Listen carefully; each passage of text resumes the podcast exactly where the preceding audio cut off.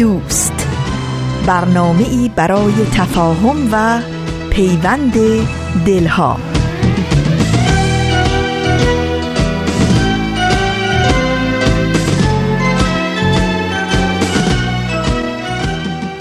محبت نور است در هر خانه بتابد. ای هر که هستی لحظه ای در خود نگر باش. خوبی ولی از آنچه هستی خوبتر باش. خوبترین حادثه میدانمت. خوبترین حادثه می‌دانیم. حرف بزن ابر مرا باز کن. دیر زمانیست که بارانیم. خوبترین حادثه میدانمت خوبترین حادثه می‌دانیم. حرف بزن ابر مرا باز کن. دیر زمانیست که بارانیم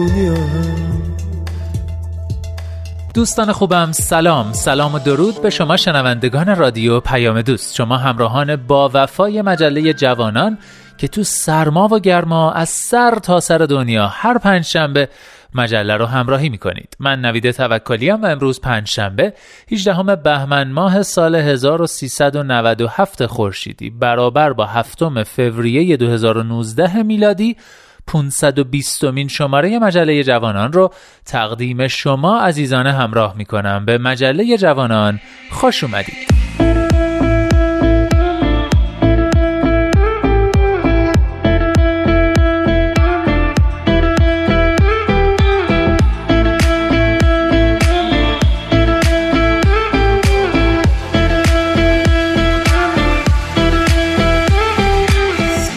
و اما بریم سراغ بخش های مختلف مجله امروز. نقطه سرخط، کودکان منادیان صلح و دمی با تاریخ. مثل همیشه سه بخش اصلی مجله رو تشکیل میدن و آخرین برگ هم که خب آخرین برگ مجله است. امیدوارم تا آخرین برگ همراه ما بمونید. دمتون گرم.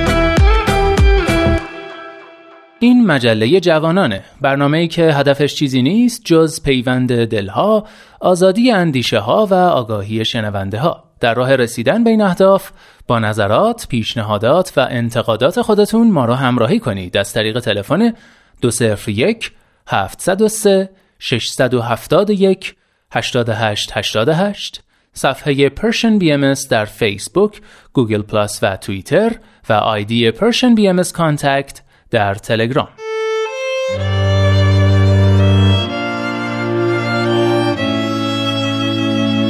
نقطه سرخط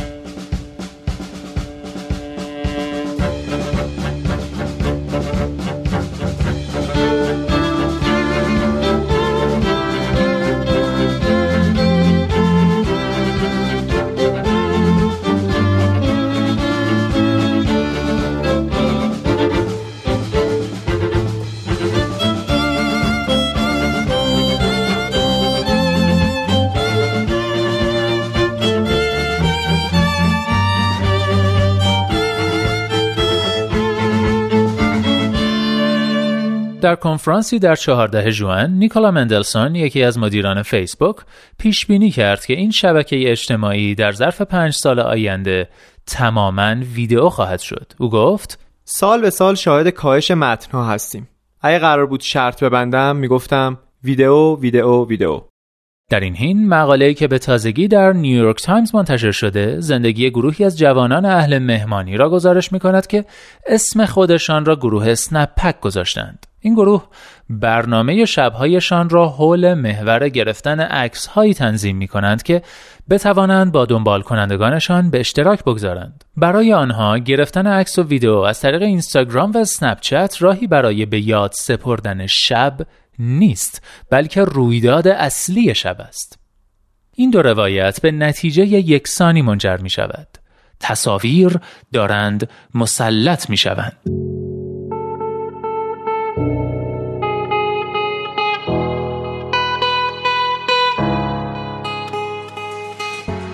بله دوستان وقتی به جای تجربه کردن زندگی از آن عکس می‌گیریم چه چیزی را از دست می‌دهیم؟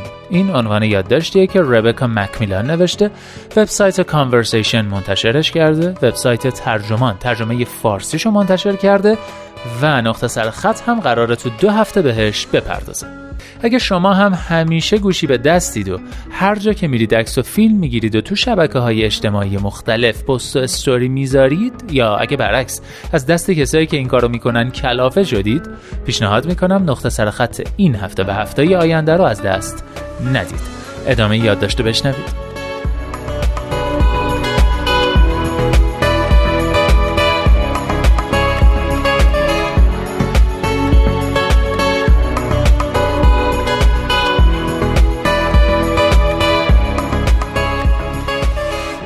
تصاویر بیش از پیش به بخش مهمی از رابطه با دیگران تایید شدن و ثبت کردن تجربه های جدید تبدیل شدند و با اینکه ممکن است به نظر بیاید که باران رنگ ها و پیکسل ها و صورت ها و چشمنداز ها تخیلات ما را غنیتر می کند و رابطه من را با جهان بهبود می بخشد به نظر می رسد که خلاف این موضوع در حال رخ دادن است.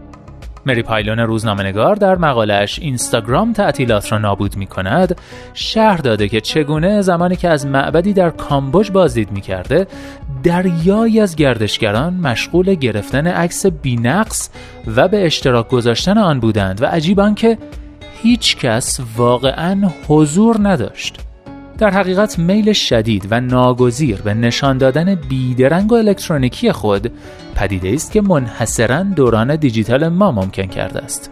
بله داشتن قابلیت به اشتراک گذاری تصاویر بیشتر با مخاطب گسترده تر مزیت هایی هم دارد اما تمایل روزافزون به ثبت و ارسال این تصاویر جای تمرکز ساده و رابطه مستقیم انسانی را گرفته است.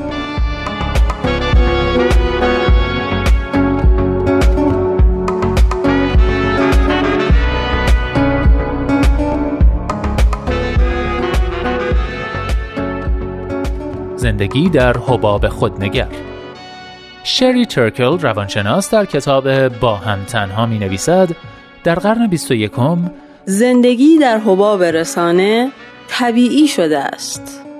با کمک تلفن ها و کامپیوترهایمان فارغ از اینکه کجاییم یا پیش چه کسی هستیم دائما با دیگران در ارتباطیم و با آنها تعامل می کنیم اما عکس گرفتن و تولید ویدئو بخش اصلی این تبادل دیجیتالی شده است.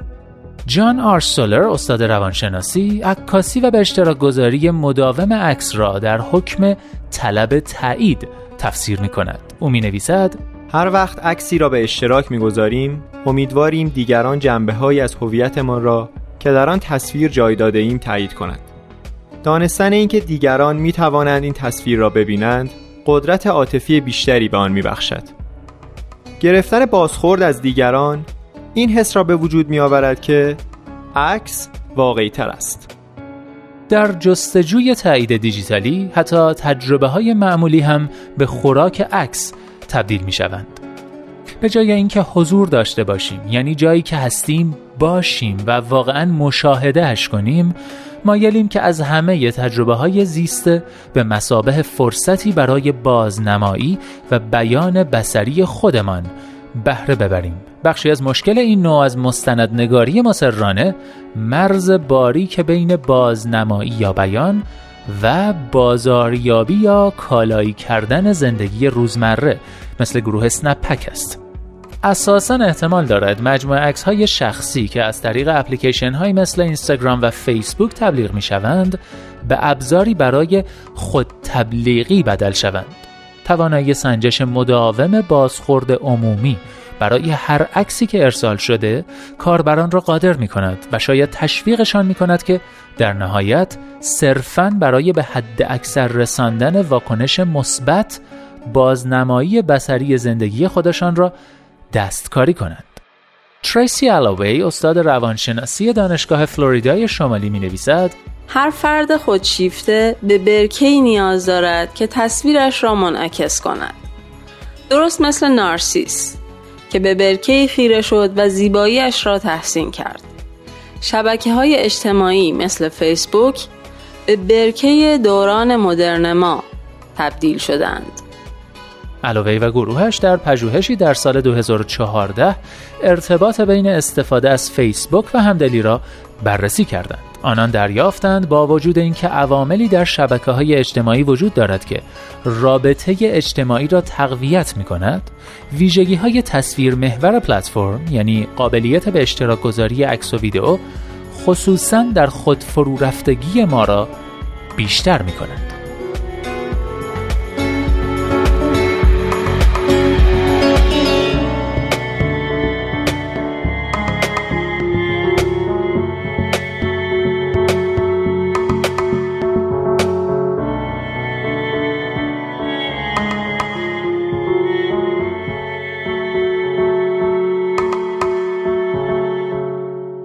بله دوستان بخش اول یادداشت. وقتی به جای تجربه کردن زندگی از آن عکس می‌گیریم چه چیزی را از دست می‌دهیم؟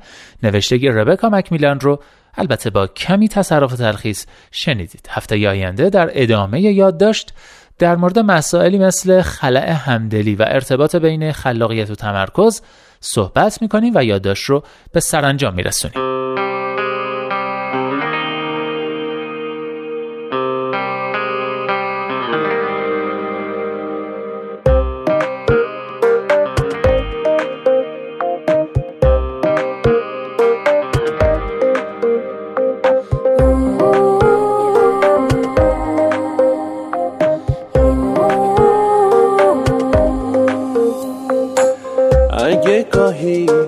روزمرگیم. تمرین کردم بگم عاشق زندگیم. عادت کردم به سفر به حال خوب. عادت کردم به قدم زدن تو غروب گرمی آغوش تو تابستونه. عاشق شده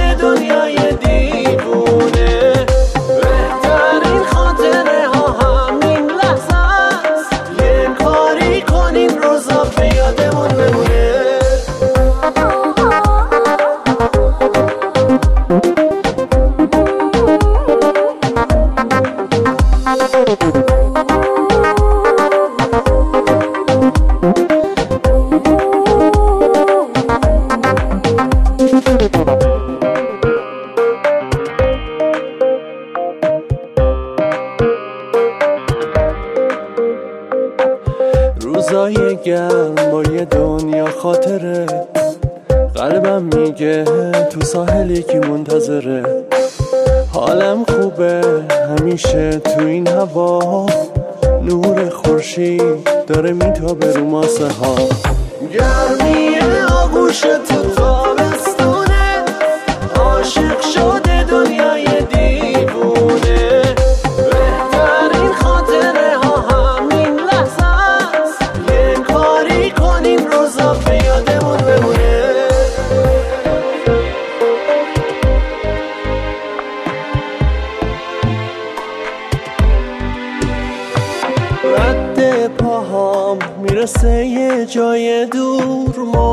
دریا رو پاک می‌کنه به ما رو.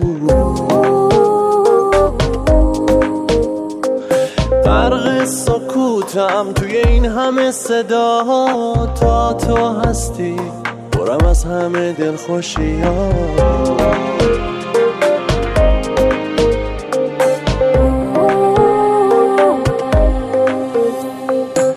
اگه گاهی غرق روزمرگیم کردم بگم عاشق زندگیم. عادت کردم به سفر به حال خوب. عادت کردم به قدم زدن تو غروب گرمی آغوش تو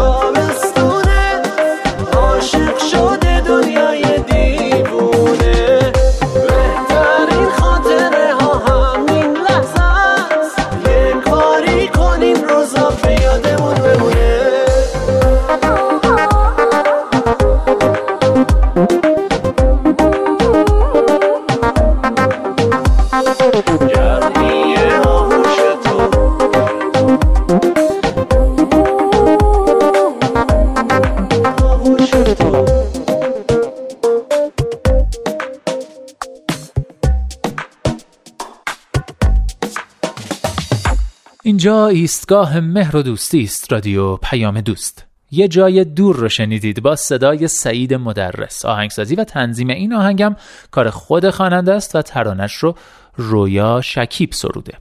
و ما در این بخش ازتون دعوت می‌کنم با قسمت دیگه ای از برنامه کودکان منادیان صلح همراه بشید. کودکان منادیان صلح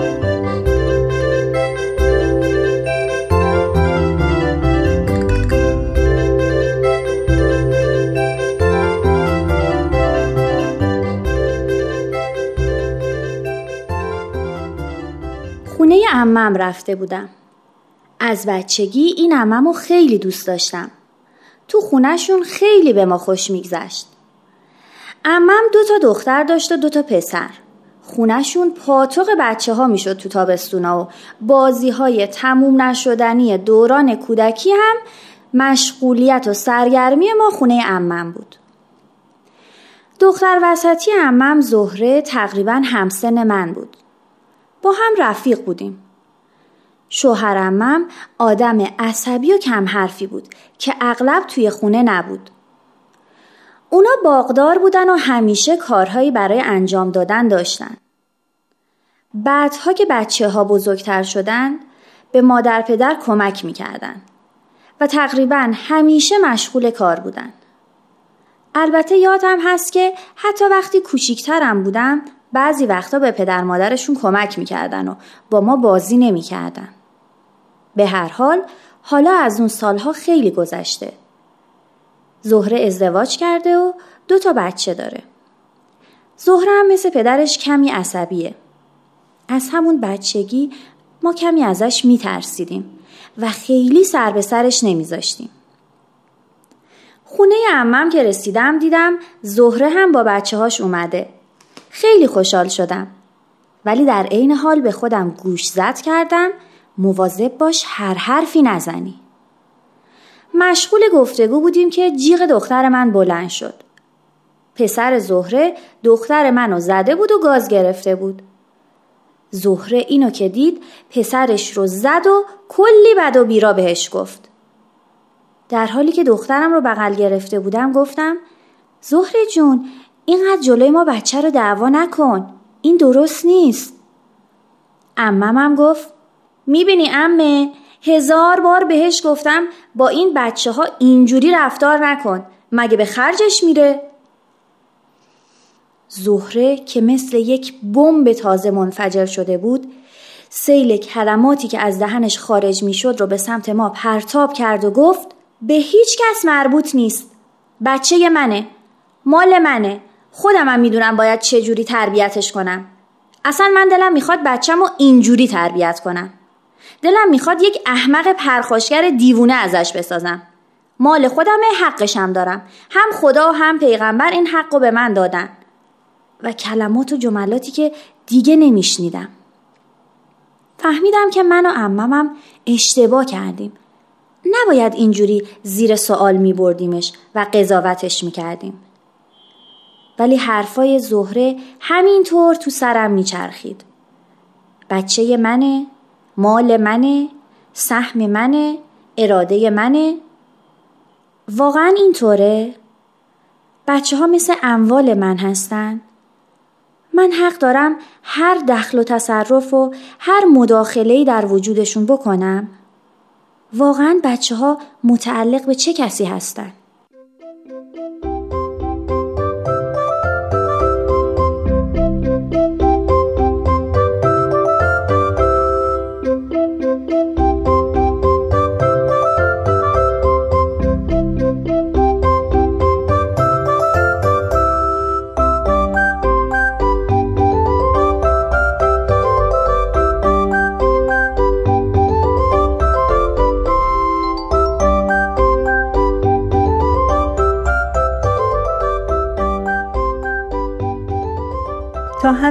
هفتاد هشتاد سال پیش نگاهی که به کودکان داشتند این بود که اهمیت و ارزشی ندارند تا وقتی که به بلوغ برسند و صاحب اعتبار و نام بشن و اون وقت هست که میشه اونها رو دید و به اونها اهمیت داد از این رو بود که در طول تاریخ کودکان مورد ظلم قرار می گرفتن و یا نادیده گرفته می شدن و نسبت به اونها کاملا بی تفاوت بودند.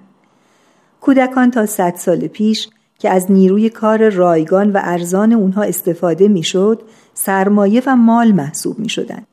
حتی در کشور ما هنوز هم میشنویم که مردی بگه من خونه و مال و زن و بچه دارم. امروز کودکان موجوداتی لطیف و زیبا به حساب میان که باید با مراقبت ما به رشد و کمال برسند. در حال حاضر کودکان رو دارای حق و سهمی از جهان می‌دونیم و به آزادی اونها احترام می‌گذاریم. استقلالشون برامون ارزشمند هست. تلاشهاشون رو می‌بینیم و به استعدادها و مواهب درونی اونها اهمیت میدیم. اونها رو آفرینشی یگانه از جانب خداوند یکتا می‌دونیم و هیچ انتظاری درباره آینده اونها نداریم. و از همه مهمتر اینکه اونها رو موجوداتی که در دوران زندگی از اونها بهره بگیریم و در پیری مسئول رفع نیازهای ما باشند نمی بینیم. و از این رو هست که هر تلاشی رو که کودکان برای اقدامی مسئولانه و در جهت رشد و کمال خودشون انجام میدن تحسین و تشویق می‌کنیم.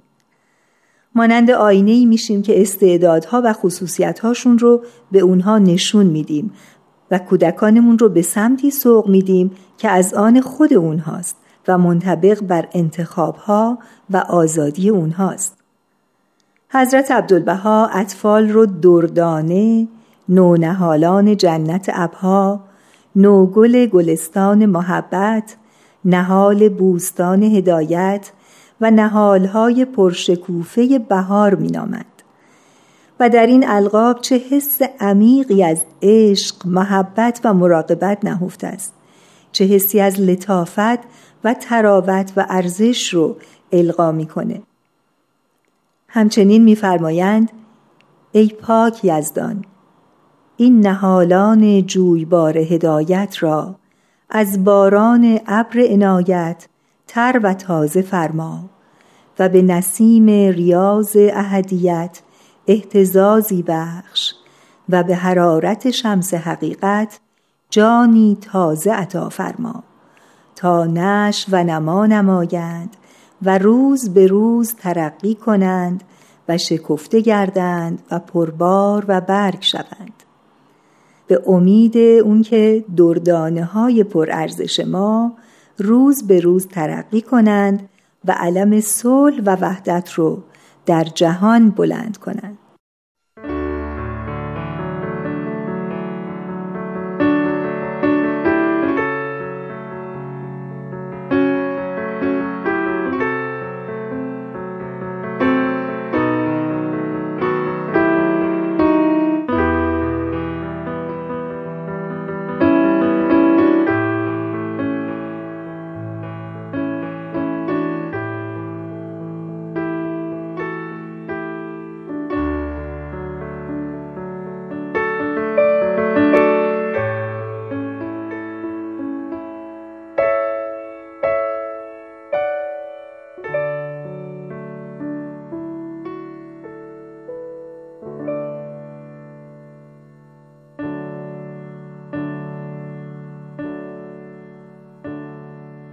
خدایا.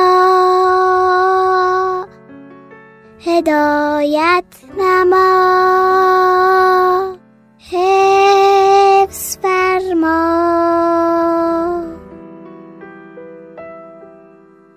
سراج روشن کن. ستاره درخشنده نما. توی مقتدر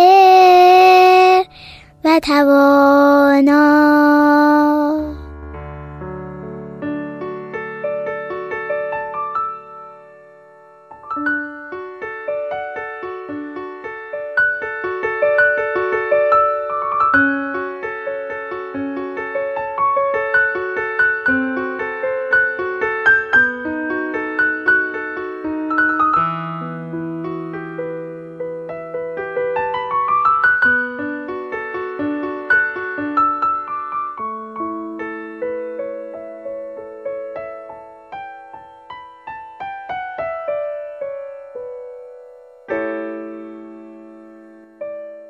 تهیه شده در Persian BMS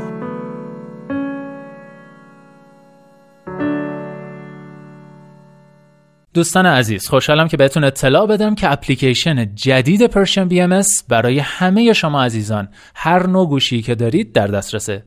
فقط کافیه که اسم این رسانه رو توی Google Play Store یا Apple Store بستگی به گوشی که دارید search کنید برنامه رو پیدا کنید و روی گوشیتون نصب کنید. از طریق این برنامه می‌تونید به همه برنامه ها 24 ساعت دسترسی داشته باشید. اونا رو حتی دانلود کنید و هر زمانی که دوست داشتید اونا رو گوش بدید. فقط اینکه اگه آیفون دارید کاربران iOS همون اپلیکیشن قبلی رادیو پیام دوست رو که نصب کرده بودید همون به صورت خود به خود آپگرید میشه به صورت خودکار آپگرید میشه. ولی اگر اندروید دارید باید اپ قبلی رو کلا آنینستال کنید و اپ جدید رو به اسم بی ام نصب کنید. خیلی ممنون و امیدوارم که از اپلیکیشن جدید ما راضی باشید.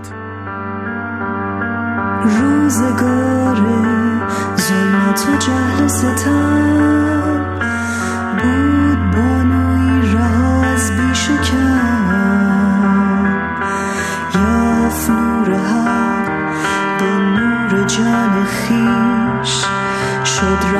رهاتر آسمانی طرز پیش. قهرمان نامی دشت بدشت نام او از قهرمانان هم گذشت. شیفته در راه عشق آن سنم آشنا با سختی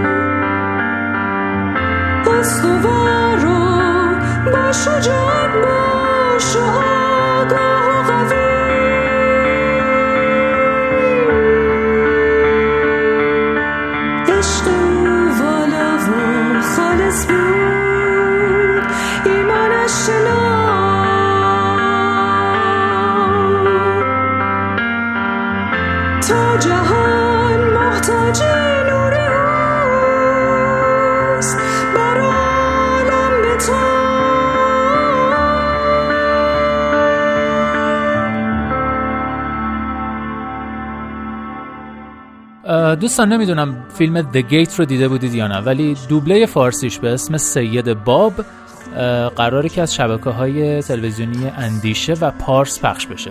به این ترتیبی که خدمتون عرض می‌کنم پنج شنبه 21 فوریه ساعت 9 شب جمعه 22 فوریه ساعت 12 نیم ظهر سه شنبه 26 فوریه ساعت 10 نیم شب و چهارشنبه 27 فوریه ساعت 12 نیم بعد از ظهر. از تلویزیون اندیشه.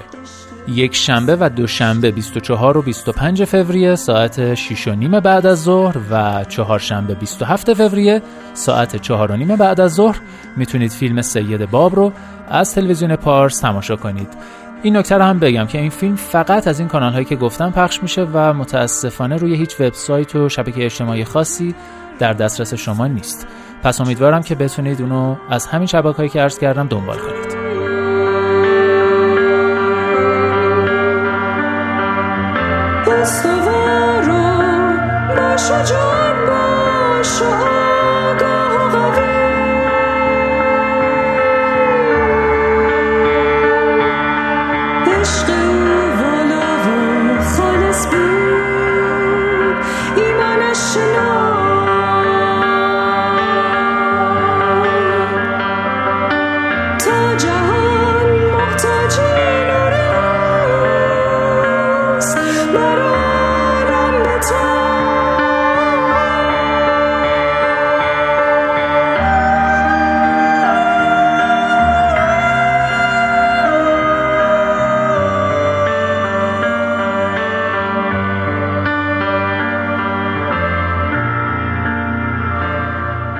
همراهان عزیز عزیزان دل خیلی خوشحالم که در این دقایق رادیو پیام دوست رو برای گوش دادن انتخاب کردید و با من نوید توکلی و مجله جوانان همراه شدید. ازتون ممنونم و دعوت می‌کنم با بخش بعدی هم همراه بشید. دمی با تاریخ. دمی با تاریخ. گاه شمار بهایی.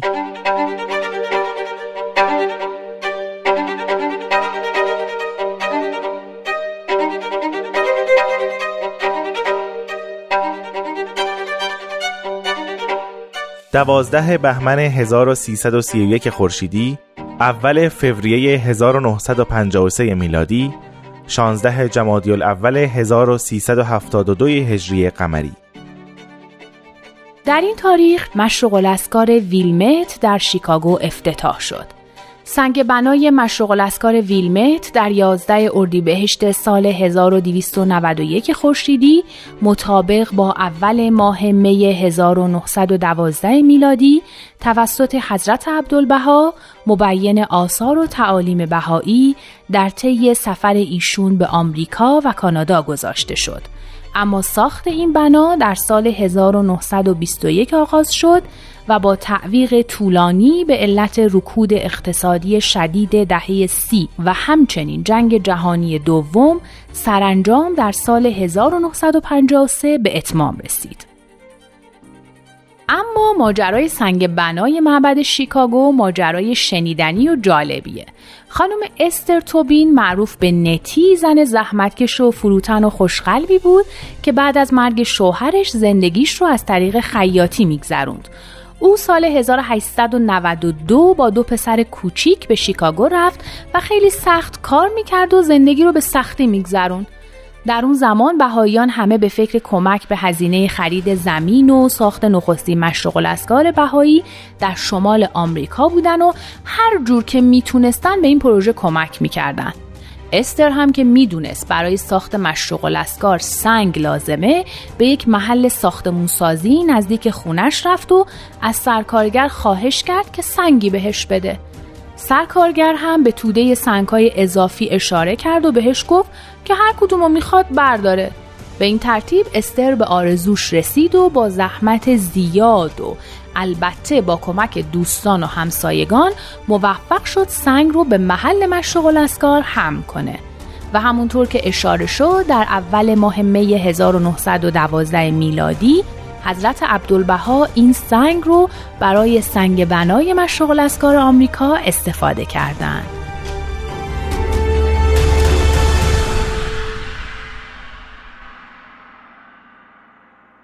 مشروق الاسکار ویلمت قدیمی ترین و بزرگترین معبد بهایی و در بین بهاییان به ام المعابد غرب مشهوره. این بنا در سواحل دریاچه میشیگان و در شمال هومه شهر کوک واقع شده. عرفان ثابتی محقق بهایی در بخشی از یادداشت جهانی شدن و مشروق الاسکارهای بهایی در مورد معماری این بنا اینطور نوشته معماری مشرق الاسکار شیکاگو آمیزه ای از سبکهای اسلامی، بیزانسی، مصری، رونسانس و رومانسک است و در تزیینات داخلی و خارجی آن می توان صلیب رومی، صلیب یونانی، صلیب شکسته ادیان هندی، ستاره ششپر داوود و ستاره و هلال ماه اسلامی را دید که نماد آموزه بهایی وحدت اساس ادیان است. روزنامه نیویورک تایمز طرح این مشرق الاسکار را برداشت معمار از نوعی سازمان ملل دینی خواند. مشغل اسکار ویلمت که نماش ترکیبیه از سیمان سفید و کوارتز و جزو آثار ملی تاریخی آمریکا و منطقه شیکاگو هم ثبت شده جوایز معماری و مهندسی زیادی رو هم از آن خودش کرده اما معمار این بنا لوئیس بورژوا معمار کانادایی که در سال 1907 میلادی در شهر نیویورک به آین بهایی ایمان آورده بود. در سال 1920 در جریان فراخانی برای طراحی این بنا نمایندگان حاضر در انجمن ملی شور بهایی در نیویورک طرح لوئیس بورژوا رو انتخاب کردند. بورژوا برای دیدار و مشورت با حضرت عبدالبها به حیفا سفر کرد و در نتیجه صحبت با ایشون تغییراتی در طرح اولیه داد و ابعاد طرح رو کوچکتر کرد.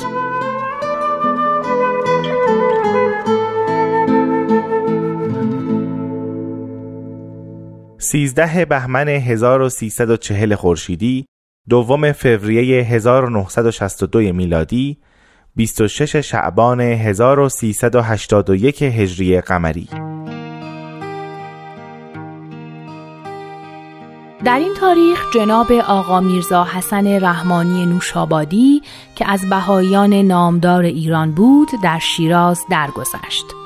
میرزا حسن در خانواده بهایی به دنیا اومد و از همون ابتدا پدرش با وجود وضع نچندان خوب مالی نهایت تلاشش رو کرد تا میرزا حسن با سواد و با تربیت پرورش پیدا کنه. ولی چون وسایل چندانی فراهم نبود میرزا حسن به ناچار پیش چند تا زن که سواد روزخونی داشتن خوندن قرآن رو یاد گرفت. بعدها هم نزد چند ملا بعضی کتب ادبی معمول اون زمان مثل گلستان و دیوان حافظ رو فرا گرفت و از هر فرصتی استفاده می کرد تا از کسانی که با سواد بودن علوم مختلف رو یاد بگیره. دوازده سیزده سالش بود که پدر و مادرش به علت بروز وبا به فاصله چند روز فوت کردند و میرزا حسن یتیم شد. بعد از اون با یکی از بهاییان خوشنام اون زمان به نام آقا میرزا مهدی اخوان مصطفی آشنا شد که به خواست حضرت عبدالبها برای معرفی آین بهایی از تهران به یزد اومده بود و برای نوشتن آیات و مناجات به یک شخص خوشخط نیاز داشت که او رو همراهی کنه. به این ترتیب میرزا حسن چهار سال همراه او بود و بعدها هم به درخواست او در شهرهای مختلف در مدارس بهایی به تدریس و تعلیم مشغول بود.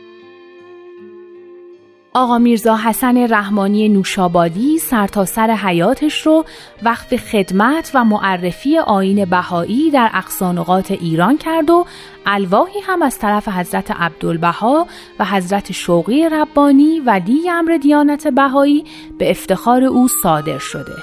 او به خاطر باهایی بودن بارها متهم شناخته شد و ماههای مدیدی رو هم در زندان سپری کرد. جناب نوشابادی که در اواخر حیاتش از فشار خون بالا رنج می برد در سیزدهم بهمن سال 1340 خورشیدی بر اثر سکته قلبی در شیراز درگذشت و در گلستان جاوید یا همون گورستان بهاییان در شیراز به خاک سپرده شد.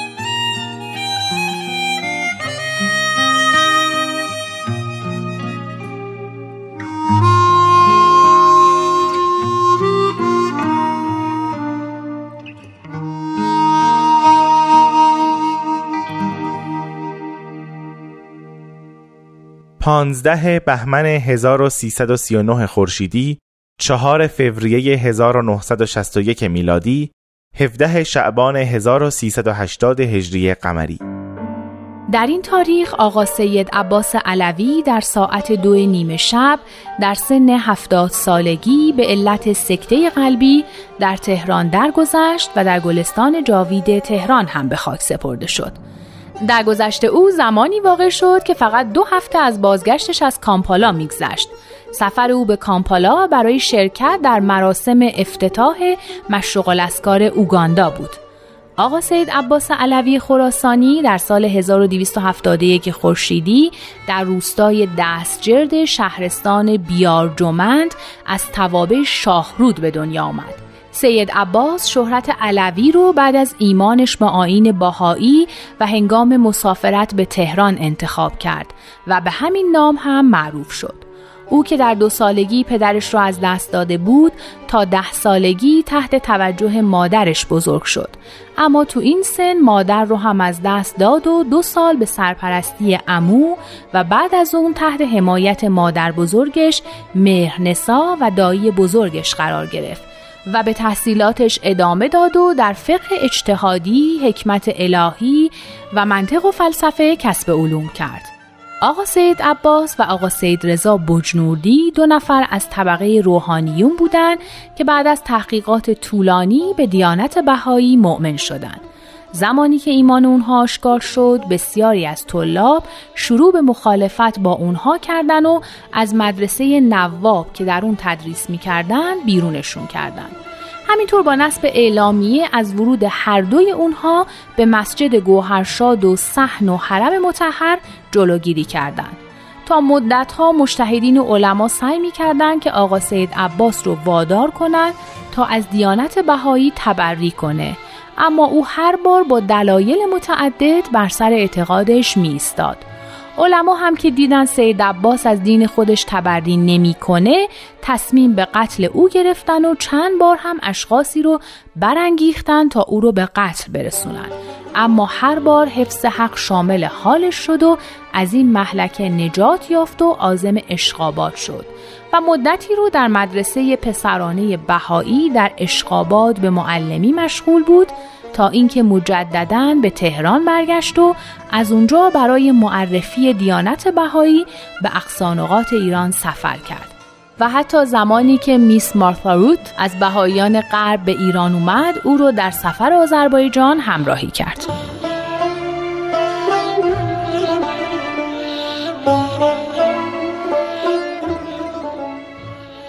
سید عباس علوی که از زمان ایمانش به آین بهایی تا زمان مرگش 41 سال طول کشید تمام این سالها رو برای خدمت به آین جدید و گسترش تعالیم بهایی صرف کرد.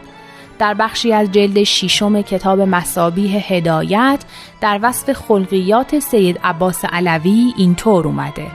باری جناب علوی مردی با نشاط خوشبنیه بود. همیشه و همه جا بلند حرف می‌زد و سخن را غالبا اعاده و تکرار می کرد.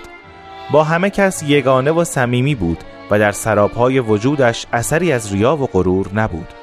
خود را بر احدی ترجیح نمی‌داد و حق هیچ کس را در هیچ موردی ضایع نمی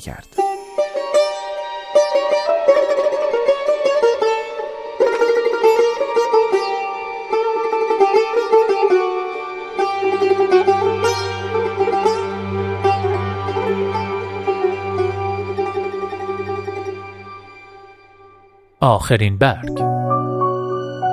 تعریفی کوتاه و بینظیر از زندگی به نقل از کارگردان، فیلمنامه نویس و رقصنده آمریکایی اندی تنت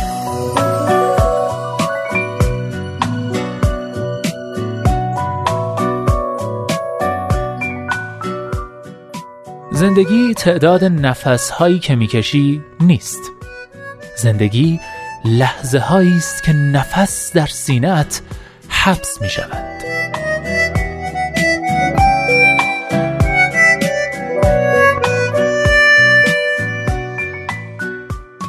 هر جا هستید دلهاتون شاد اندیشتون آزاد و آگاهی و بیداری نصیبتون باد.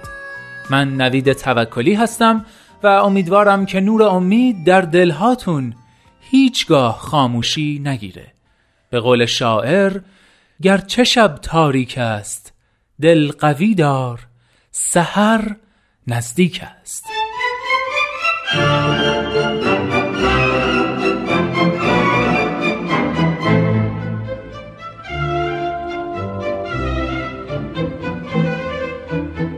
لحظه هاتون پر امید. ای دوست در روزه قلب جز گل عشق مکان